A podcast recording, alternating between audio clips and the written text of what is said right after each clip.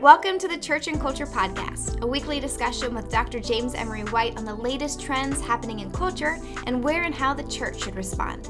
Jim is the founding and senior pastor of Mecklenburg Community Church in Charlotte, North Carolina, president of Serious Times, a ministry devoted to exploring the intersection of faith and culture, former professor of theology and culture at Gordon Conwell Theological Seminary, where he also served as their fourth president, and the author of more than 20 books. I am your host, Alexis Drye, and I can't wait to dive into this week's conversation. Jim, we've covered uh, a, a, fair amount of pretty heavy topics the last couple of episodes, so I thought it might be fun to lighten things up a little bit for today's conversation. Um, today, I thought that instead we could talk about a figure in modern culture who I would say is casting a pretty large shadow in a variety of spheres with her influence. She's a cultural icon, and I, she's not just making waves. I, I feel like more realistically, she's sending tsunamis into the you know the music and film industries, popular cultural in general, the economy, higher education, most recently professional athletics. I may have given myself away with that last one, but any Swifties listening right now should probably know that I'm talking about Taylor Swift. Um, what's interesting though, Jim, is that, I mean, you know this, but we haven't designated an entire podcast episode to a single person yet. So why might it be worthwhile to give Taylor Swift, of all people, that induction? Well, we actually we did. We did oh, an entire podcast on C.S. Lewis. Oh yes, that's yes, and, you're right. Mm-hmm. And in a way, John Calvin in our discussion of Calvinism. But you're right. We haven't done a single podcast on anyone in celebrity or popular culture, at least like this. I guess our podcast on the Duggars or Hillsong could count, but in a different way. Sure. But you're right. This is different. This is someone who is simply a cultural phenomenon. Uh, you just can't talk about popular culture and not talk about Taylor Swift. At the age of 33, uh, she is without a doubt the world's biggest pop star. Uh, her accolades are without parallel. Uh, she recently became the first female artist to have four albums on the Billboard 200 chart. That while she was deep in re recording her early albums so that she could keep artistic uh, and financial control over her work. And her music isn't just popularly acclaimed, it's critically acclaimed. She's seen as one of the greatest songwriters of all time and certainly of, of our generation. She's won 12 Grammy Awards. She's won an Emmy Award. She's won, I think, something like 39 Billboard Music Awards, and the list goes on and on and on. Think about this fact uh, she is the first human being in history to become a billionaire with music as her primary source of income. Nobody's ever done that but and she's the first celebrity to have a major media outlet in this case uh, the gannett newspaper chain which is the largest newspaper chain in the united states with over 200 local papers throughout the country. They also have the flagship national uh, publication usa today. She is the first person first celebrity where they've hired a full-time reporter just to cover her. Hmm. full-time just to cover taylor swift uh, then there is her imprint on the female psyche, which I think uh, could be an entire podcast on, on its own. But uh, along with Barbie and Beyonce, 2023 was called the Billion Dollar Girl Summer uh, mm-hmm. because all three events took in incredible amounts of money. And Taylor's concert, well, we can talk more about, but um, brought in at least that much, much more. And uh, the movie Barbie did as well. But Taylor is so much more in terms of cultural impact than Beyonce or Barbie. In fact, Harvard and the University of Florida both announced classes devoted to studying her. They just came out with those. Harvard is titling their class Taylor Swift and Her World, and the University of Florida is calling theirs uh, musical storytelling with Taylor Swift and other iconic female artists. Uh, they're not alone. Uh, they're just the latest in a long line of uh, courses on her offered by University of Texas and Arizona State University and Stanford University and, and UC Berkeley even. Uh, were, they were already offering classes on her. It all started uh, with uh, NYU, New York University, uh, by offering the first class ever on her work, which paid off for them because soon after that class was launched, uh, she received an honorary doctorate from the university and agreed to speak at their 2022 commencement. Uh, I don't think they had any trouble filling those seats. Nope. And then there is her impact on democracy. Uh, in September, she posted a short message on Instagram to her 272 million followers to make sure to go out and register to vote. It was in celebration of National Voter Registration Day. And the site she directed them to was immediately got I mean immediately got more than 35,000 new registrations and that was just instantaneously. And that was the most in a short period of time ever. It was a 23% jump over 2022 the number of 18 year olds who registered was double that for all of 2022 and in the hour after her post there was a 1,226% increase in people going to that site, all from a single Instagram post and within minutes of posting it. Uh, so she's she's a force, and her current Eras tour is the highest grossing stadium show of all time, and is credited with pumping five billion dollars into the U.S. economy. Uh, and then if there were any holdouts, and you alluded to this, you alluded to all of this, mm-hmm. but any holdouts in the Swiftie world, like maybe male NFL fans, uh, she just conquered that by starting to date. Um, at least at the time of this recording, she's dating uh, star tight end Travis Kelce of the Kansas City Chiefs, and he himself has won two Super Bowls, so he was a big star in the NFL. So you added those two worlds together. So you add it all up, and yeah, this is she's worth a cultural conversation. Yeah, my husband was just asking a friend of mine who's a, a, a pretty good Swiftie um, if, if she thought Taylor was going to show up at any particular future games because he had a fantasy football stock and wanting to know if she was going to be there oh man, but yeah, I mean, there's so many things we could talk about with her. Let's kind of start with her influence in the music industry because. I mean, I started listening to Taylor Swift I would say kind of when she when she started. Um, she started at age 14 in country music, but she has not stayed in that lane. I mean, she has certainly broken out. She um, her music, I would say, um, encompasses a lot of different genres, and so she's able to um, to to appeal to so many different fans.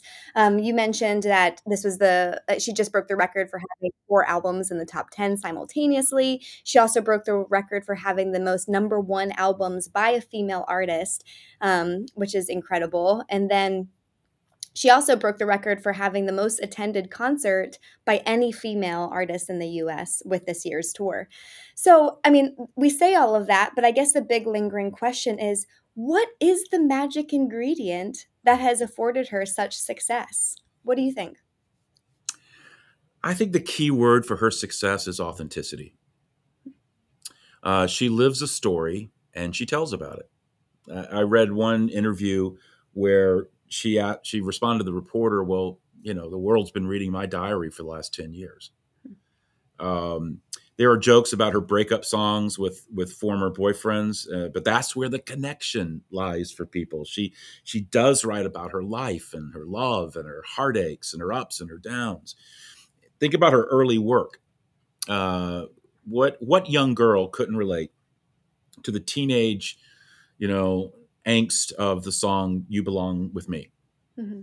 You know, where she writes about a boy that she's got a crush on, but he's with another girl, and she kind of is the wallflower. And she kind of writes. She says, you know, she wears short skirts, and I wear t-shirts. She wears high heels. I wear sneakers. Mm-hmm. She's on the cheer squad team, and I'm in the bleachers. Mm-hmm.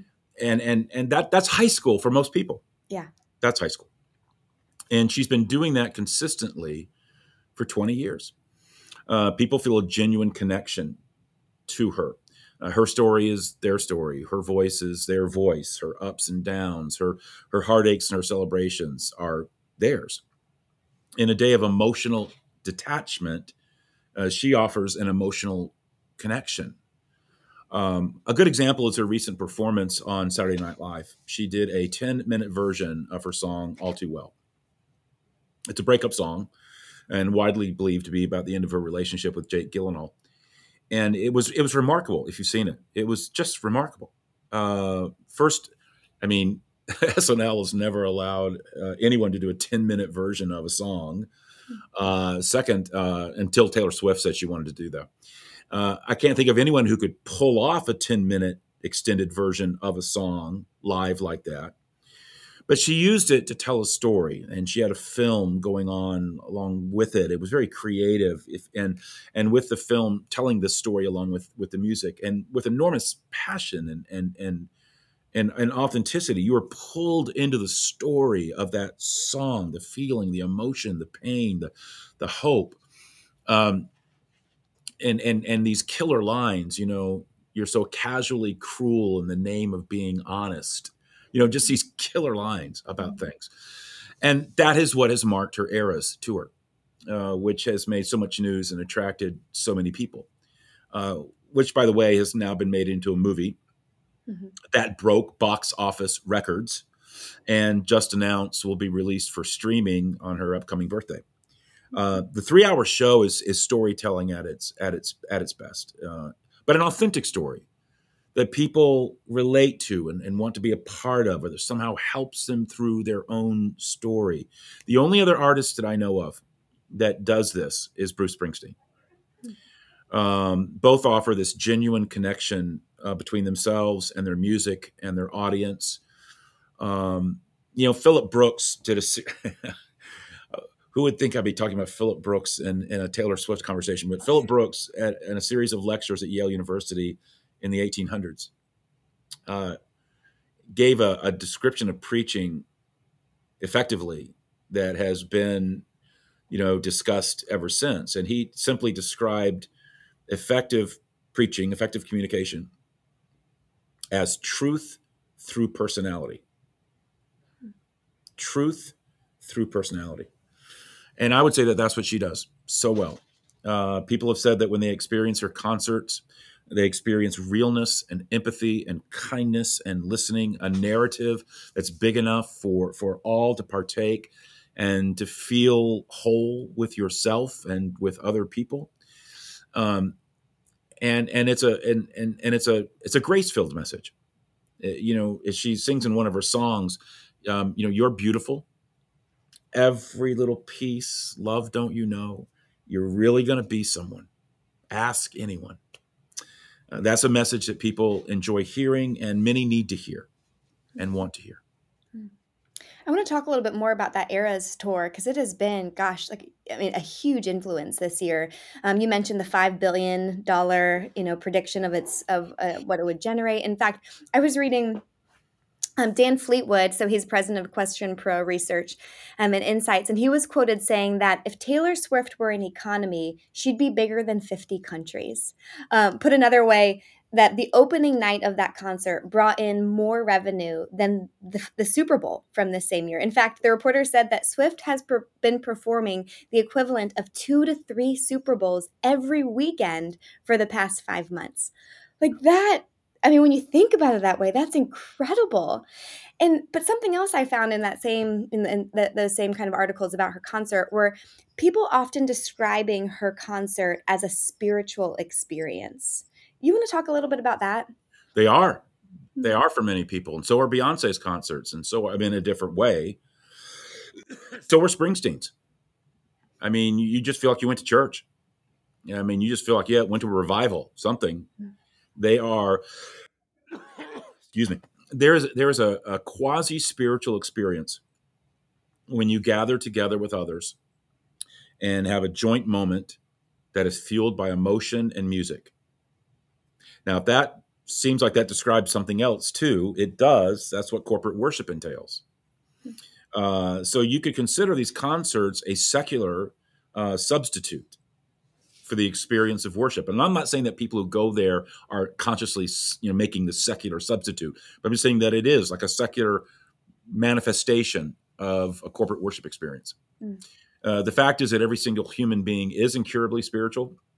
There's a reason for that. We were made in the image of God. That means we have a soul, and that soul is meant to respond and relate to the living God.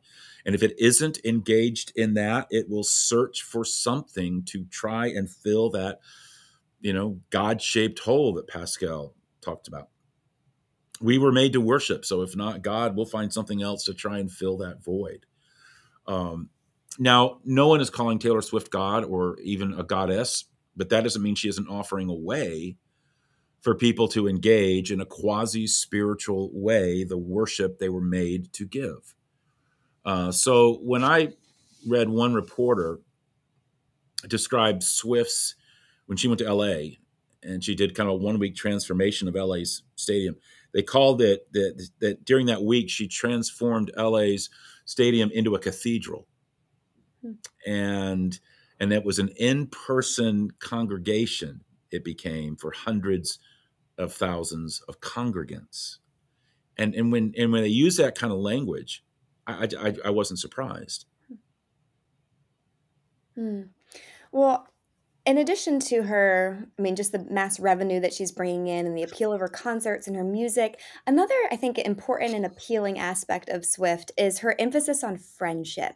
Like in one of her songs, she sings about making friendship bracelets with others in order to connect over a shared experience. And so that's led her fans to exchange friendship bracelets with each other at her concerts like how do you think that she is influencing i would say particularly younger generations in the area of friendship and community yeah, it's interesting how even a throwaway line, I mean, can become a phenomenon. You're, you're you were referencing um, song off the Midnights uh, album called "You're on Your Own, Kid," and where she said something like, "So make the friendship bracelets, take the moment and taste it," and all of a sudden, everybody started doing that. I mean, it's just that simple. And of course, if people don't know what we're talking about with friendship bracelets, they're just what you think they are. They're just beads on a string for the wrist, very simple, very homemade. Uh, that's the whole point. You make them yourself. Use colored beads or beads with letters or um, spelling things out. You make them so that you can, for yourself, to give to others, to trade with others, uh, start up conversations. They're becoming a thing for the for fans, with many of them using the bracelets to spell out words or lyrics or album titles or phrases from Swift's life, even the names of Swift's cats. Uh, she's got three or something. Her fans have bonded over these. They see each other at a concert or in line at a concert and they start talking about each other's bracelets and what it means to them and and trading them with each other and many times the bracelets reflect the era of her music that they most like and they most appreciate uh, but to your question i think i think she's fostering friendship and community through the joint communal appreciation of her music hmm. uh, the experience of, of attending a, a concert or film uh, together with other people. This really isn't anything new. I mean, people have always bonded over shared interests and appreciations, and young people have particularly bonded uh, with each other over music uh, throughout time. When I was growing up, I mean, you would just go to a friend's house and just listen to music that you both liked together, or that your friend was trying to get you to like, or you were trying to get them to like. Oh, you got to hear this, listen to the lyrics, you know, and you'd do that. It was one of the most bonding things that there that there was. Uh, what Swift is offering, and the friendship bracelets are just a symbol of it, a reflection of it, is is what has been called strategic and intentional inclusion. Uh, but she's also modeling something, particularly to young girls. Um, you know, one of the th- one of the things that you'll you'll hear attached to Swift is that she's a girl's girl, and and what is meant by that? It's meant positively uh, not girly girl, you know, like, but a girl's girl, meaning that she's the kind of girlfriend a girl would want to have as a girlfriend, you know, pull your hair back when you're throwing up or be there on the phone with you when you're sad or, or, you know, go with you to some place and stand with you. And she, she is a girl's girl and she likes to have girlfriends and she likes to be with her girlfriends and she's a good friend to them by all accounts uh, when she breaks up with a boyfriend, you you you see her running to her girlfriends and her entourage, and she goes to award ceremonies with, uh, you know, a, a, you know a group of of her friends. So she's modeling and encouraging um, friends and friendship, uh, albeit perhaps on a superficial level. Uh, trading a friendship bracelet or talking through a breakup is not as robust as the biblical one another's, for example. But again, like her her her concerts and like her worship this all kind of is offering kind of this at least this this vision of community if not pseudo community mm-hmm. well and she's certainly referred to as an icon of female empowerment i mean that you can see that in her lyrics about femininity um, in um, uh, her I mean, her success, her her as you mentioned earlier, her fight to reclaim the master rights to her music, her ability to overcome a lot of um, criticism. In fact, turn that criticism into number one hits on the charts. But I, I say all that, but I just I, am curious as to your response on this. Like before, parents wholeheartedly embrace Swift as like a, the supreme role model for their girls. Is there any caution that you might give them? Oh yeah, um, read the lyrics, hmm. and and and you know just and like her concert suggests, read them as you go through the eras. Hmm. Uh, there's a fairly significant difference between the Taylor Swift who wrote um, love song, you know, Romeo and Juliet and teenage romance stuff. And even by the time you get to her sixth album, which was called Reputation, uh, that came out in 2017, which was much more overtly mature mm-hmm. in terms of talking about uh, sex. Mm-hmm. And by the album Midnights, which was released in 2022, I mean, by that point, if you've heard it, you know that she uses profanity. She drops the f bomb. I mean, it's it's it's quite a progression over the years in terms of just what the way her music writing. Um, so you know what she wrote when she was 13 to 19 uh, may be fine for your 13 year old to enjoy and and and have a catharsis with, but maybe not what she needs to be listening to when with what Taylor is writing at 33 um, so, like anything with parenting, be involved and and, and be informed. So, um, but let's also be clear about issues related to faith and spirituality. I find some parents assuming, you know, she's just the quintessential all-American good girl next door who loves Jesus. In truth, Taylor Swift has said very little about matters of faith, um, and it's very clear that she's been, you know, active in her boyfriend life. We'll leave it at that. Whether that is because she's private about such things, uh, careful about cultivating her fan base and not wanting to offend anyone, or just lukewarm about it all, we don't know. The most explicit statement of faith uh, from Taylor came from the Netflix documentary uh, Miss Americana.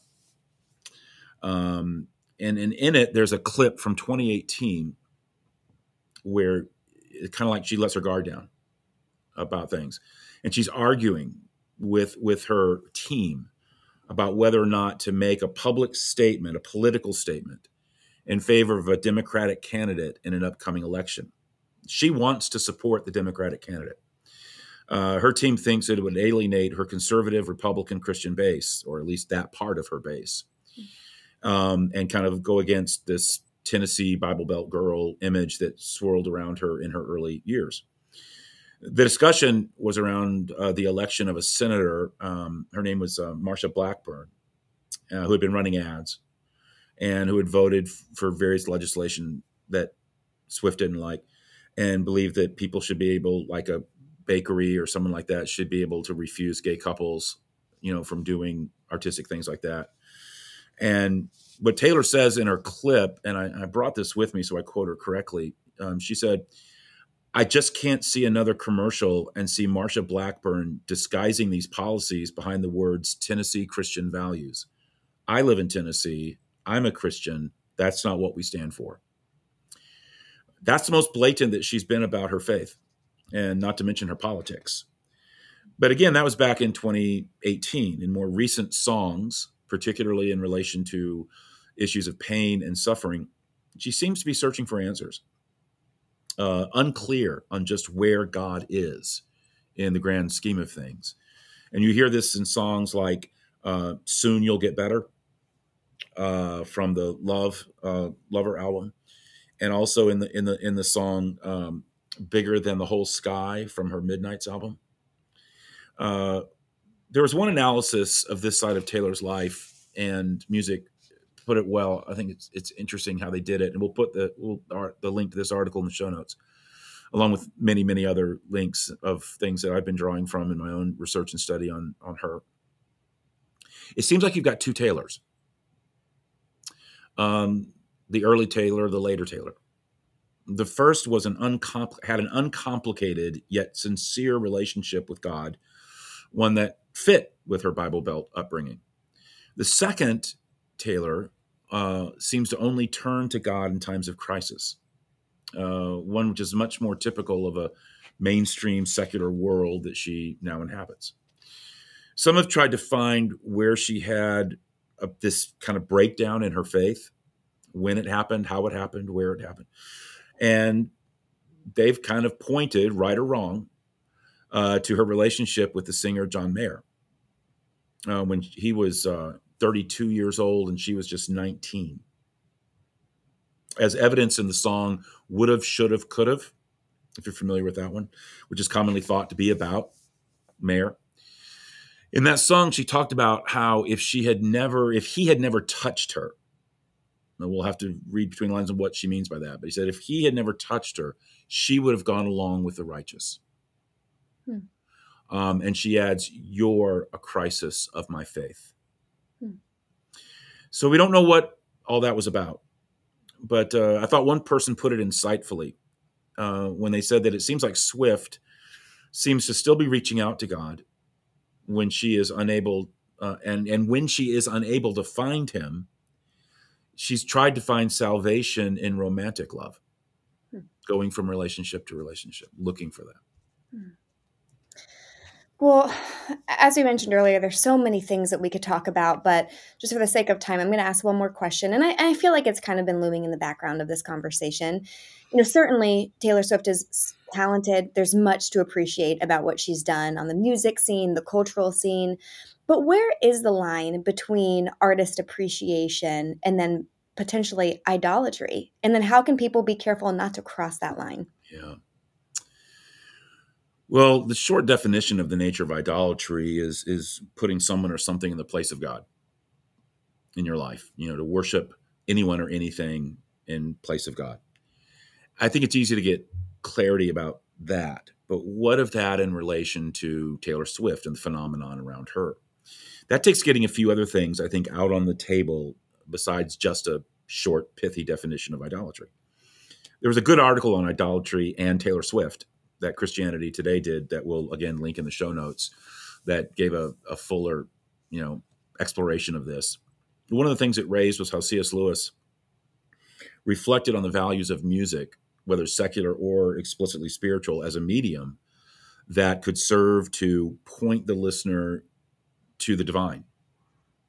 He had what he considered a transcendent experience with music himself and if you're familiar with the life of Lewis, you know that it was primarily the work of Wagner, um, the operas of Wagner, uh, for example. And he believed that Christians had the capacity uh, to allow musical beauty to turn them toward God. He once wrote, if you one of the more interesting ways to get at Lewis's thought is to read his letters. Uh, I've got three massive, thick volumes that are just his letters. It's really some very interesting reading. But in one of uh, a letter to one of his readers uh, about the human response to music. Uh, he said, I think every natural thing which is not in itself sinful can become the servant of the spiritual life, but none is automatically so. When it is not, it becomes either just trivial, as music is to millions of people, or a dangerous idol. So I, I don't think we can make a blanket statement about whether all of the adulation is idolatry. Some of it could be, much of it isn't. Uh, there's a difference between art appreciation and syncretism or idolatry, or even being moved spiritually by art, which I very much am. Um, whether it's music or drama or or paintings or sculpture or whatever, I'm I'm I'm there's a high spiritual sensitivity in me with those things. But back to Taylor, it's not the music itself that would be an idol, of course. It would it would it would be her. It would be her. Everyone at her concerts is there to see and hear her. If that's the nature of your spiritual experience, experiencing her, and it, if that's it, then yes, we've we've crossed the line into idolatry um, and if you're purposefully intending for her to be your spiritual experience.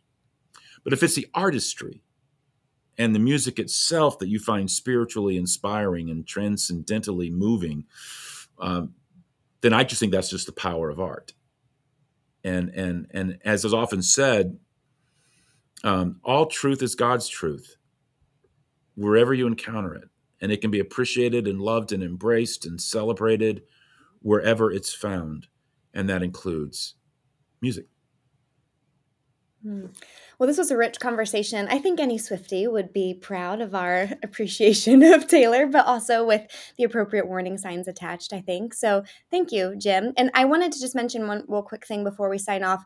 Um, if you didn't miss, if you didn't catch last week's episode, um, I had mentioned that we have a new feature on our on the Church and Culture um, website and we'll include it in the show notes as well. But we wanted to make sure that you knew that we would love to hear what you would like for us to talk about. You can submit your topic suggestions, or even if you were seeking clarification or wanted us to talk more about something that we've already talked about. That's that we would love to do that. I mean, we we are here to serve you know your intersection with, of church and culture and what would be most helpful for you as you're out in the world. And so let us know if there are things that you would like for us to talk about. So you can do that on that website. So again, there we'll link it in the show notes. Or if you just want to click over to churchandculture.org and click the podcast tab, uh, scroll all the way to the bottom, and there's a place there where you can um, submit your request. And hopefully, we'll get to this sometime soon. But yeah, thank you again, Jim. Thank you guys for listening. And as always, we hope you'll join us again next week.